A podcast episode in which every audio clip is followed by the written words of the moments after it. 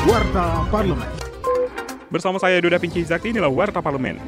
Anggota Komisi 2 DPR RI Hugua menilai Undang-Undang tentang Aparatur Sipil Negara atau ASN merupakan terobosan penting dalam mengatur dunia birokrasi.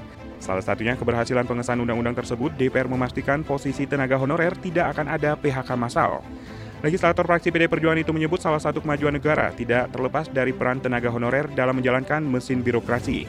Untuk itu dirinya mengingatkan pemerintah terus memberi keutamaan tersendiri bagi tenaga honorer yang telah lama mengabdi. Warta Parlemen. Dalam rapat dengar pendapat dengan Kementerian SDM, anggota Komisi 6 DPR RI, Herman Hairon, mengingatkan program transisi energi yang dicanangkan pemerintah harus sebanding lurus pada target lifting minyak bumi tahun 2030. Bagaimana mungkin kita berbicara transisi energi, pada sisi lain juga masih berbicara target. Bahkan 2030 lifting minyak itu ditargetkan 1 juta barrel per day.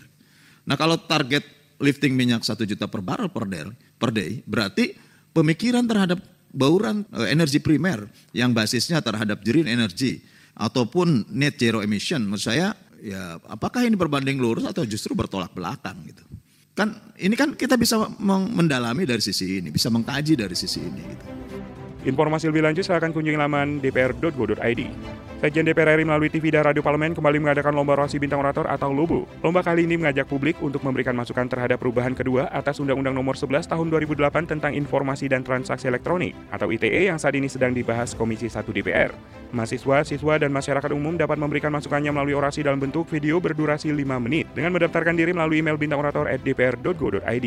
Pendaftaran ditutup tanggal 15 Oktober yang akan datang. Televisi Radio Parlemen. Demikian Warta Parlemen, Produksi TV dan Radio Parlemen Referensi Indonesia, Biro Pemberitaan Parlemen, Sekjen DPR RI.